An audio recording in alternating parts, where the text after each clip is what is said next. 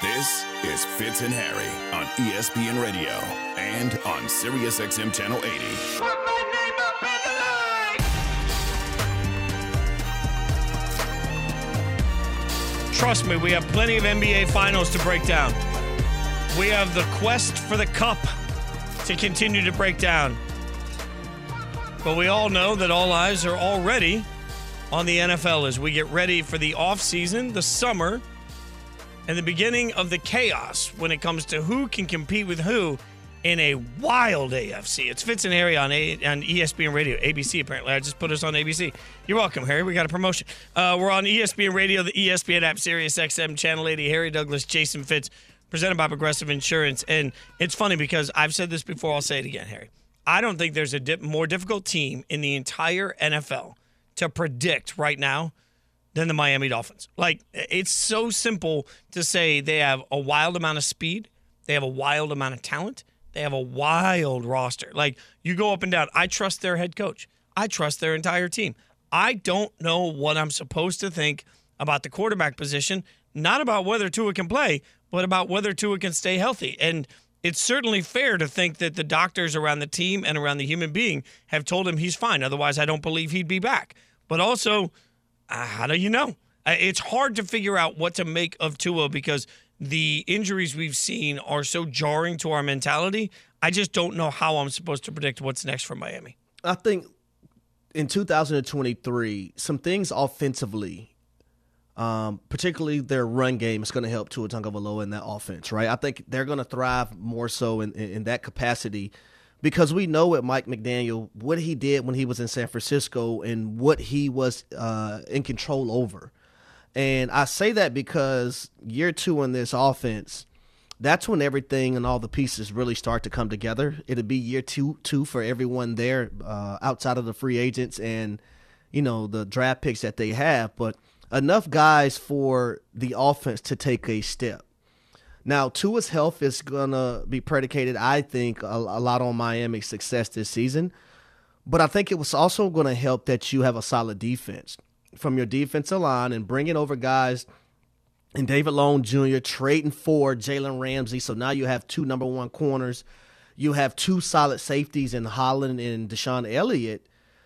But I'm up here looking at their roster, and two people that I'm going to point out, Fitz, that not a lot of people are going to, why are you pointing those guys out? Jalen Twyman, who played at Pittsburgh, right? And the COVID year, I believe he sat out the COVID year. But before that, he was projected to be a first-round draft pick. And when you think about Pittsburgh, you think about Aaron Donald, you think about the pass rushers and the D tackles and the guys that followed Aaron Donald in those regards. I think Jalen Twyman can be a guy that can really, you know, relieve a Christian Wilkins and give him a breather. In Agba as well, but there's one more other person, Channing Tindall from the University of Georgia. He played meaningful snaps at Georgia and helped them win national championships. So those are two guys on their defense that not a lot of people are talking about right now that I think can help this defense be that much more better in 2023 on top of the dogs that they have on that side of the ball. He's Harry Douglas. I'm Jason Fitz, and we're joined now by Louis Riddick, ESPN NFL front office insider. Louis, having a bit of a conversation about the Dolphins, and I want to talk to you just about the health of Tua. Like, for me, it's really hard to know what to project. So I know you're high on the Dolphins. How do you sort of deal with the health issues around Tua when you project what to expect this season? I keep my fingers crossed. I hope that he doesn't. I mean, and that's not making light of, you know, the seriousness of some of the issues Tua has had with concussion. So that's not a joking matter, and I think we all understand that. But, like, honestly, have you seen Tua? Have you seen how he looks? You see how he bulked up this offseason? I mean, he looks like a bodybuilder. I mean, he's so much thicker now. I don't know how much weight he's actually gained, but some of the pictures. So he's trying to take care, do everything that he can within his own power to take care of himself and make sure that he stays on the field. You know, I always say at a minimum 15 games this year, and then be healthy for the playoffs. You can't miss more than two. You got to stay on the field. If that is the assumption I'm working under, Miami's winning the East, man. They just are. They're too explosive. They got too many backs. Their running game is efficient as hell when Mike McDaniel decides to call it. When he says, hey, look, it's third and one, third and two, we're averaging 7 yards a pop, I'm just going to go ahead and run it for this first down, and then I'll get back into all my gadgetry and wizardry with my wide receivers, things turn out good for him.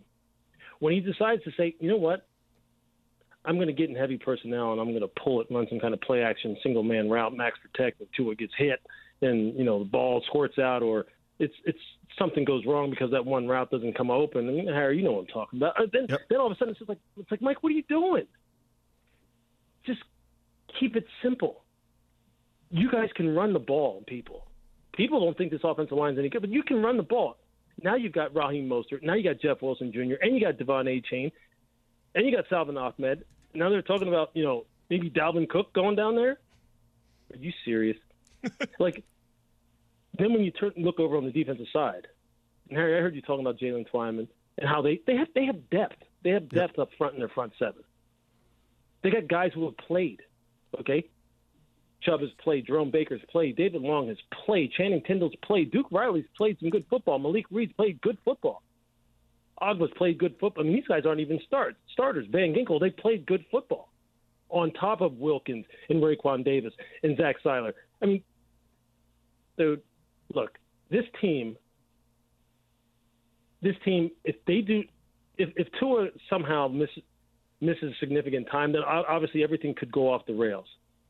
Now, Mike White is an upgrade for sure. And we've seen when Mike is streaky as hell, we saw what he did in New York. But this team, if somehow they can get the ball out of Tua's hands faster, rely on the running game a little bit more. Don't put Tua in harm's way as much as maybe you have in the past. Tua, get rid of the ball. Tua, do not sit here and hang and look for the bomb. Don't look for the deep shot all the time. Don't look for the big play. Just take the obvious play.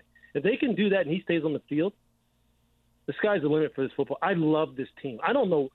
I know why I love it. Some people think I have some kind of weird fascination with this team. I just see a team that if I was playing against them from a defensive perspective, but I played against guys who I know are way too fast for me. And it scared the hell out of me.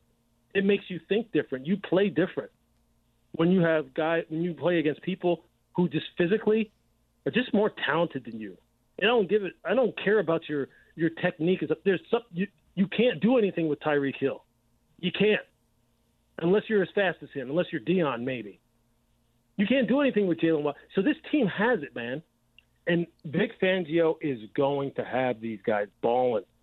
I know people try to point out Vic's record against certain divisional opponents that they'll go against there in the East now, and they go, well, he lost to this team. It's like, he's not playing with the same guys, and he didn't lose the game. And if you're going to tell me it was because somehow, some way he didn't scheme it up right, then that's fine. But half of the people who are saying this, you wouldn't even know half the calls he made against some of these offenses anyway, and whether or not it was his fault or the player's fault. So knock it off. No, I agree. He's a great coordinator. This team has me excited as hell. I want to shift it to, up in Chicago, the Chicago Bears. Justin Fields and what, the Bears front office have been able to do and surround him with. How do you think Fields will look being in the same system for the second consecutive year? Harry, you know the answer to that question. Oh, I know. I'll bet right now in OTAs, he's like, wow, I don't have to start with day one install. I'm actually now building on last year. I'm learning certain nuance within different personnel groupings, 3-5-step drop, different actions, different situations, third down, red zone, 2 minutes, end of game. I'm fine-tuning this stuff. I'm brushing up on the base, and now I'm fine-tuning. And I'm fine-tuning it with improved players, with a DJ Moore now, with hopefully Chase Claypool, who wants to take it up a notch, with hopefully a healthy Velus Jones, Tyler Scott, a lot more out of Cincy, a lot more juice to the wide receiver core. An improved offensive line. I'm looking over here going, Darnell Wright. I'm going, okay, I'm protected on that side.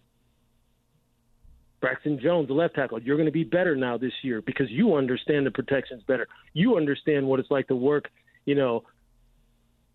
next to whoever's going to line up over there, which, I hear they're projecting Tevin Jenkins maybe moves to the left side. So, there's so much more. You're starting from such a higher level now. And I remember, like, my second year in Cleveland, going through OTAs and minicamp, and Nick Saban's defense, when he was up there with Bill, was as complicated as any defense I've ever played in. And when I first got there, my head was swimming so bad. Like, it took me all year to be able to go out on the field and actually not feel like I'm going to crap myself thinking, I don't know what to do if people start moving. I don't know what the checks are. And then next spring, I was teaching other guys. I was teaching the new guys who were coming in, you know, undrafted free agents and stuff, what it was like. Because that year one, the year two, it's a real thing. And it's it frees your mind up so much. You go out to practice with a whole different swagger to you.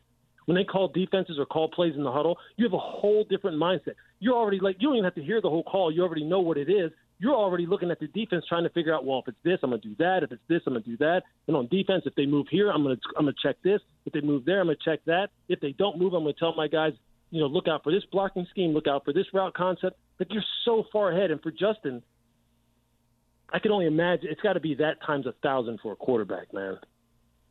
So for him, and he's a talented guy who's a conscientious worker, the sky's the limit. It really is, because they really have improved this football team. And I know the Bears fans hated me last year when I said in the preseason when they played Seattle, I said, you know what, this team probably, if gun to my head, I'm going to say that they're going to have the worst record in the league. Man, people said some stuff to me that isn't suitable for young children. And yet they stunk. I think this team can make a huge jump, and Justin Fields in particular. If he don't have a chip on his shoulder, I don't know who will. Because some of the stuff that people were saying about him, even last year when Luke started getting him going a little bit, it was still like, oh, he's not good enough. He's just a running back playing. It's like, yeah, man, there's so many cool storylines. I can't wait to see how they pan out. As always, my friend, we appreciate your time. I love listening to you talk about it. Can't wait to. I was wondering if you guys fell asleep over there. No. Just let him ramble on. You come in like I'm telling you. One of my life goals this year is to sit down in a room with you and Harry and just watch some ball, because the way you guys talk about breaking all this stuff down makes all of us smarter. I was laughing at the fact, because I had my coach tell me my rookie year, man, do you know what you're doing? You just run around like a chicken with your damn head cut off. But that's the difference between having to look at a script before practice, and then your second year, you don't need to look at no damn script, because you understand the concepts of what's going on out there. Exactly. Hey, man, there was nothing more stressful my first year in Cleveland than practice.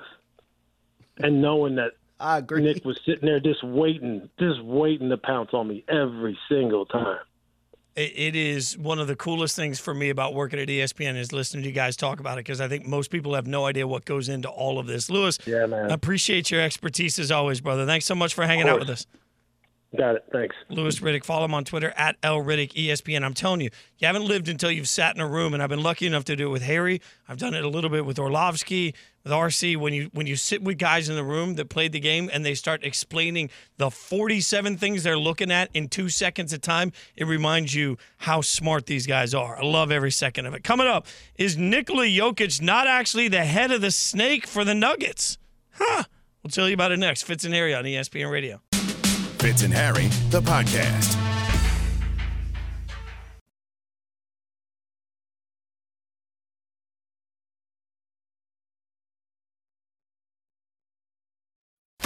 Harry Douglas is HD to everyone. That's exactly how we know it. But what's HD to Harry? This is actually going to be interesting. Let's play Is That HD to You?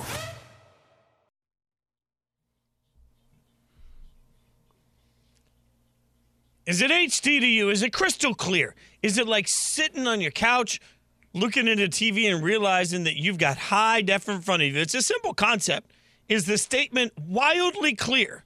If so, it's HD to our own HD. If not, it isn't. It's Fitz and Harry on ESPN Radio, the ESPN app, Sirius XM Channel 80. Is that HD to you? So we'll have producer Devin come in and give us a statement, and then after the statement, Harry will decide if it's HD to Harry, and then I will flippantly either tell him if he's right or wrong, like I have some authority in the entire process. Devin, are you ready? I'm ready. All right, you feeling good? You got that energy? Feeling great. Could you give us a Monday, baby? I want a little bit more like give me some sort of a roar, like a roar, something that shows the hell is going on over here. I'm ready. I just got okay. How was that? So let me hear it one more time, Dale. I'm ready. Okay. Brother. I'm sorry. Take a brother. Poop. I did that. That's Can we get fault. To the question? Okay, fine. Go ahead and make your statements. For example, is it HD to you that Devin's roar isn't very scary? Yes. Go ahead, Devin. All right. Anyways, is it HD to you, HD, that Michael Malone made the right call not calling a timeout during the final possession last night? Yeah, it is HD to me. It is very clear. The only thing I would say about that last play is that I thought they would have pushed the pace a little bit more. But, I mean, Jamal Murray with the ball in his hands, Nikola Jokic, both of those guys have been phenomenal in late-game situations.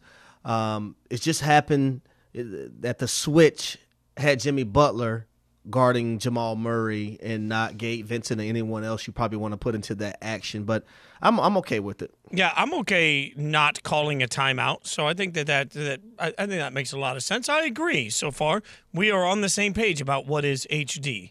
Go ahead, Devin. What do you got for us next? All right, Harry. Is it HDTU that limiting Nikola Jokic's assist opportunities is the top priority for Miami Heat moving forward? This is not HD to me because, you know, I think their top priority, period, is going out there and doing what the Miami Heat do, and that's Heat culture. That's hustling. That's giving all your energy, making your open shots, being able to rely and count on one another. Now, I do believe there's a formula that they do have that, you know, the more you can force Jokic to be in a score, the better you would be. But I think the top priority is the Miami Heat doing what they have to do first, and then Jokic is next on that list. So as top priority, it isn't clear to me. It isn't HD. I totally agree, mostly because to the point we made earlier, they still gave up 108 points last night, right? So, like, their top priority better be to make all those wide-open looks they keep getting. That's the way the Heat are going to win this game, not just from limiting the rest of the team, not named Nikola Jokic, but also, frankly, from hitting wide-open shots. They will have to do that. We're doing some Is That HD to You with Harry Douglas, high def, right? So is this a crystal clear statement? Dev, what do you got for us next? All right, next up, HD. Is it HD to you that Frank Vogel was the best hire for the Suns? Ooh, this is a tough one because you still had Doc Rivers out there on the market. But I'm not going to sit up here and say Frank Vogel is just a slouch. So at the time, I thought it was the right hire for the Phoenix Suns. The reason why, you know, Frank Vogel, when he was in the Eastern Conference with the Indiana Pacers for so long that he didn't make an NBA championship, it was because LeBron James, and he ran into the Miami Heat damn near every time. But then when he went to the Los Angeles Lakers and had LeBron James, he was able to win one. So I'm going to go as HD. Yeah, I think this is probably HD, although I will say, like, I'm not sitting here saying, oh, my God, they have Frank Vogel. How are you ever going to beat him? Like, NBA coaches, we don't know. Like, it feels like one man's trash is another man's treasure every single year. But, yeah, I'll bite on that. What do you got for us next? Dev, give this one a little pizzazz, like maybe Greatest Showman style. Well, like, I can't really because I need to kind of explain it more than just the question fits. Okay? Is that okay with you? Okay. All right. Anyways, HD, it's just you and me talking here. Steve Kerr was on Draymond Green's podcast, and he was describing the Nuggets. And he said Jamal Murray is actually the head of the snake for the Nuggets. Is that HD to you that he's actually the head of the snake for the Nuggets and not Jokic? Ooh, this is tough because they're definitely not in that position. They're definitely not in that position if Nikola Jokic isn't there. But it's HD to me because Jamal Murray needs to be, I won't say phenomenal, but he has to put his imprint on the game. We already know what Jokic is going to do. But Jamal Murray has to follow Nikola Jokic and also be that guy game in and game out. So this is HD to me. It is not HD to me, only because in my mind, God forbid, one of the two were to miss several games.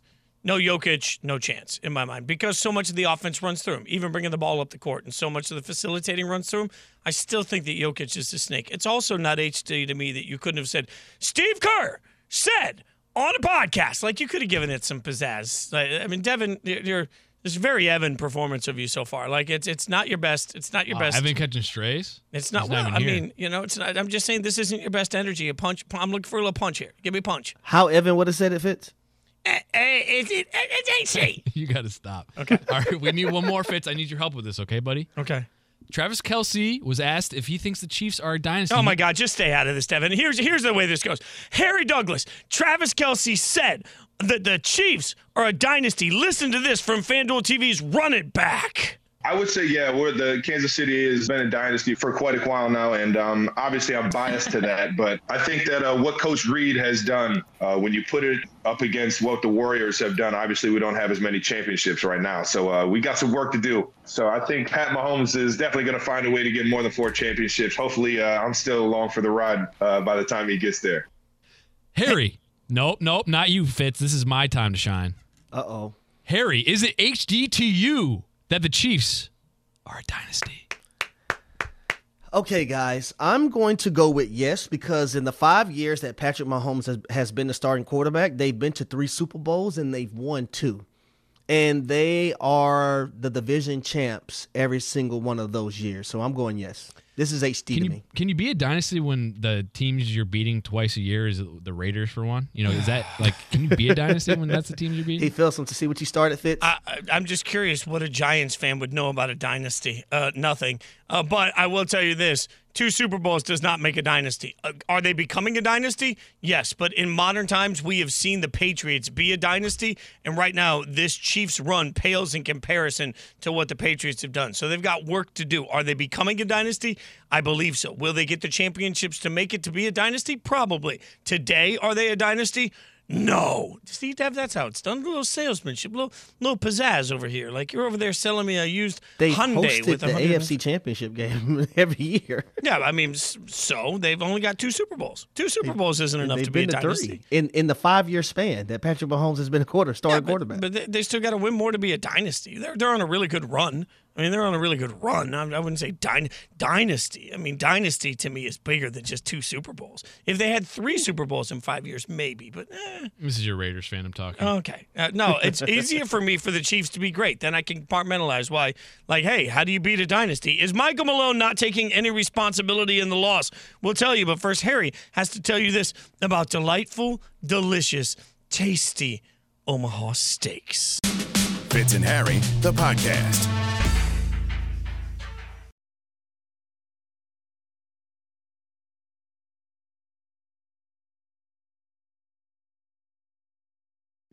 It's Fitz and Harry on ESPN Radio, the ESPN app, Sirius XM, Channel 80. Harry Douglas, Jason Fitz. Can't coach effort. Won't coach effort. Shouldn't have to coach effort. Especially, like, here's the thing. I'll buy it in February. You just have one of those days. I'll buy it in the middle of the regular season. You just have one of those days. What do you do when Game 2 of the NBA Finals saw a team that has absolutely no NBA Finals experience as a franchise, and only one player that's ever been there before, come out and lay an effort egg? It's Fitz and Harry. Harry Douglas, Jason Fitz. Harry, this is the question, because to me, from the outset, Miami wanted it more. It's just, you could feel it palpably when you were watching the game. You could feel Miami come out and just basically say, we are going to out-effort you. And then what was remarkable is Miami jumps out to a double-digit lead. Well, Denver makes it look easy for about 20 minutes of basketball tops. And all of a sudden, Denver has a double-digit lead. And then they took their foot off the gas again. It just looked like Denver at times checked out. And when you've got this opportunity and this moment and some of your guys check out, that's the sort of thing that raises the red flag of concern moving forward in a series. No, it's definitely alarming because it's the NBA Finals, Fitz. Not anyone can just sit up there and have conversations with their friends, with their family members, with their loved ones and say, you know what? I was able to get to an NBA Finals, but here's the thing. You don't want the story to end there in telling them that you just got to an NBA Finals. You want to tell them, I won an NBA championship. That trip to the NBA Finals was one of the best things that happened to my life. So in order for that to happen, the little things matter. Boxing out on free throws, not fouling three-point shooters, taking care of the basketball, not having 14 turnovers, being locked in defensively, communicating, talking, over-communicating. There's no such thing as over-communicating, but I must put it in there anyway. Over-communicate, because I think there's no such thing when you're on a basketball court and you're playing a team sport in which communication It's warranted. It's needed in order to be efficient from a defensive standpoint and also to be successful from a defensive standpoint.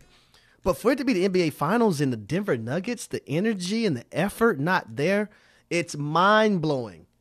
Don't just be satisfied being here. Put your gas, put your foot on the pedal, push it all the way down and go 150 miles per hour. Don't be casual. Don't be casual.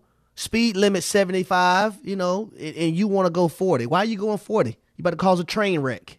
You better cause the people in Denver to go crazy because they haven't had a NBA champion in Denver ever. I was watching in Vegas, and I found myself screaming another Harry Douglasism. Got to choke him out. Like, from the outset of this game, Denver had an opportunity, especially the way they won Game 1, a game that they dominated for the majority of that game. Yes, some wide-open looks were missed, but they dominated that game for the majority of that game. It knocked down to an 11-point win, but it felt bigger than that. I felt like Denver had the opportunity, especially when they were up by 13, 15, whatever it was in the second quarter. They had a real opportunity to just say, hey, we're going to end this series right here. We're going to beat this team by 30, and then we're going to go into Miami with them feeling like they don't stand a chance because it's a bad matchup. That was their opportunity. Instead, they take their foot off the gas. To your point, Miami out-efforts them. They went into the fourth quarter of this game, Denver did, with an 8-point lead. They went in with the last 12 minutes of this game with the chance to be up 2-0, going back to Miami with a statement that you are clearly the better team. And what did you get out of it? Nothing.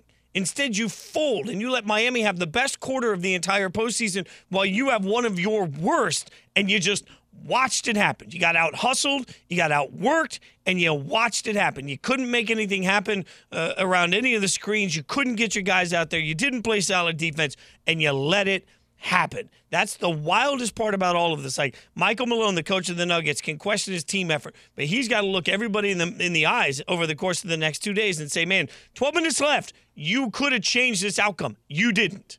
Now, I'll tell you this, the turnovers within those first 3 minutes of the fourth quarter were outrageous. The Miami Heat went on a 15-2 run. But I got to give Michael Malone some credit during that little run. He called 2 timeouts within that span. He had to. Mm-hmm. He had to try to stop the bleeding some kind of way, but that didn't help because his team still wasn't locked in the way they were supposed to be in a game 2 of the NBA Finals. That's the part of this. If this series goes the other way and Miami wins it, I think they're going to look back at the fourth quarter of game 2 and say, man, the team that wanted it more change the entire outcome of this series. Denver needs to come out in the next game and make a statement from the outset to reassert their dominance. Otherwise, this could get out of control the opposite way quickly. All right, for all the NBA talk we've had here, the Vegas Golden Knights gave me a birthday present on Saturday. That's right, specifically for me. They gave me a birthday present. And now I've got some very raw emotions about it. I'll tell you about it next. Fitz and Harry on ESPN Radio and the ESPN app. Fitz and Harry, the podcast.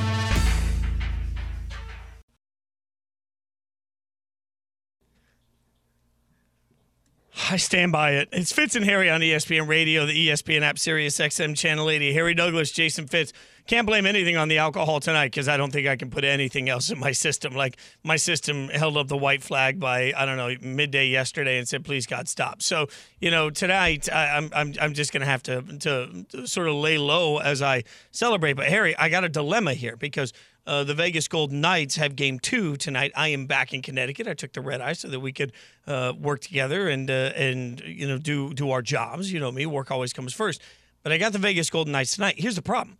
I am taking some people tonight to WWE Raw in Hartford. Like, so this has been planned for quite a while, and everybody wants to go to Raw. I made this commitment. We're going to Raw. It's great. Like, I've got a buddy at WWE, thanks, hooked me up with some tickets, right? So, like, I got to go. The problem is game 2 is tonight, and obviously nobody would have known that back when all of this was scheduled. So now, like, I'm going to be that guy on a TV taping for a WWE event where I'm going to have my phone out. Like, I'm going to yell in the middle of the XL Center. I'm just going to start yelling at something, and everybody's going to be like, what's going on? And I'm going to have to hold my phone. Like, I don't know what I'm supposed to do here. I can't act professional. Like, got to watch it. Sometimes You have to do what you have to do, man. And I know how bad you want to go watch wrestling, but I also know how deeply you're in love with the Golden Knights, and you want that team to do phenomenal. You want them to win the Stanley Cup Finals. You have to watch it on your phone. You have to watch it on your phone. And if, you know, a goal is scored by the Golden Knights, yes, you outburst. That's what you do. When there's a penalty on the other team, the entire arena just chants shame loudly. So if you heard somebody in the middle of the arena for no good reason on WWE tonight just going, shame, shame, that's me in the moment on it. If Vegas has the chance to win the Cup at home, right now they're up one game. Now let's see if they can even win this series. But if they were to have the chance to win the Cup at home, it would be the next, after tonight, the next two home games would be next Tuesday or a week from Monday. So the 13th. Or the 19th. These are weeknight games. It's going to require a big in and out. But, Harry, I feel like, you know, if there's a chance to win the Cup at Vegas, I'm just going to have to keep going back over and over and over again, right? Like, there's no overstay my welcome at this point. Like, and if there's a parade, I intend to be involved in it too. So, you know, I feel like I'm just going to have to book a bunch of plane tickets now and just sit back and hope. But also, I don't know, like, is that too early? Am I jinxing things if I book plane tickets right now? Like, do I wait and see how the... No. I also say this to you. When it comes to this matter, since we're fraternal twins and, you know, we do a lot of things together, we think alike, we work hard, we have a show, Fitz and Harry, that I'm deeply in love with. I'm going to take that trip with you, my man. Look at that. Look at that. I'm going to take that trip with you. We're going. That's what's happening. I like you, me, T-Mobile. Oh, I feel like. Listen, it was burning me up inside that I couldn't be there Saturday in Las Vegas. But, you know, I had to go to Roddy, you know, is having a baby boy, and he had the baby shower, and my wife actually did the baby shower, planning it and that whole nine. So I had to go support him and also had to go help her. Otherwise, I would have been in my little first class seat, there to Vegas, ready, right with you, probably partaking in a lot of the alcohol that you had as well. I just got to tell you, Harry. Frankly, you could tell me you were there and I wouldn't remember the way that night ended. Like, got no idea. You could be like, man, really had a blast with you after the game. And I'd be like, thank you. That's awesome. You know, it got a little fuzzy after the game. I also think it'd be better, though, if we went together, too. Oh, God, yeah. Devin was sort of monitoring social media. Devin, better or worse if we're there together? Are the posts going to get more off the rails or less off the rails if we're there together? I hope more off the rails. It's better for social. You better believe it. Okay. All right. So, you know, because I feel like, A, if they have the chance to win the Cup, you got to go out there. But B, if they win the Cup and then there's going to be a parade a couple of days later, do I just stay in Vegas until the parade? Like, I feel like that's the way it goes. Well, I can't stay for that, boss. I got to go. No. I got babies and a wife at home. You know, and, you know, I love being married. I don't want nobody else taking care of my damn kids. Yeah, no, that is a fair point. I feel like you win the Cup, you fly back, you work, and then you fly back out for a by the time you fly back and forth, Connecticut, not an easy flight. A lot of work to do. All that to say, by the way, it was a 2-2 game going into the third. So I'm not going to sit here and say, as confident as I was in Denver to win the NBA Finals after game one. All I can say is that Vegas won a great game. Not only that, a great atmosphere, also a couple of great saves in that game. Like, there was a lot that broke Vegas as well. Hill had two of them that I thought were upper echelon, man. Yeah. The one that Kachuk could have had an assist on, and It was phenomenal. If the Golden Knights can win the Stanley Cup Finals, those two saves will probably go down in history. Yeah, I think especially the one where he's sprawling across the front of the net, they're going to play that forever as greatest saves in Stanley Cup Final history. It's going to be a great atmosphere tonight. Hit us up with all your social media posts. I wish I were there tonight as well, but I'll be there in spirit and I'll be watching from my phone, so many people do. Kenny and Carlin going to be coming up next. I guarantee you they didn't have as wild a weekend as we did. Thanks for hanging out for Fitz and Harry on ESPN Radio. You've been listening to the Fitz and Harry podcast. You can listen to the guys live weekdays from noon to 3 Eastern on ESPN Radio, and you can watch on the ESPN app.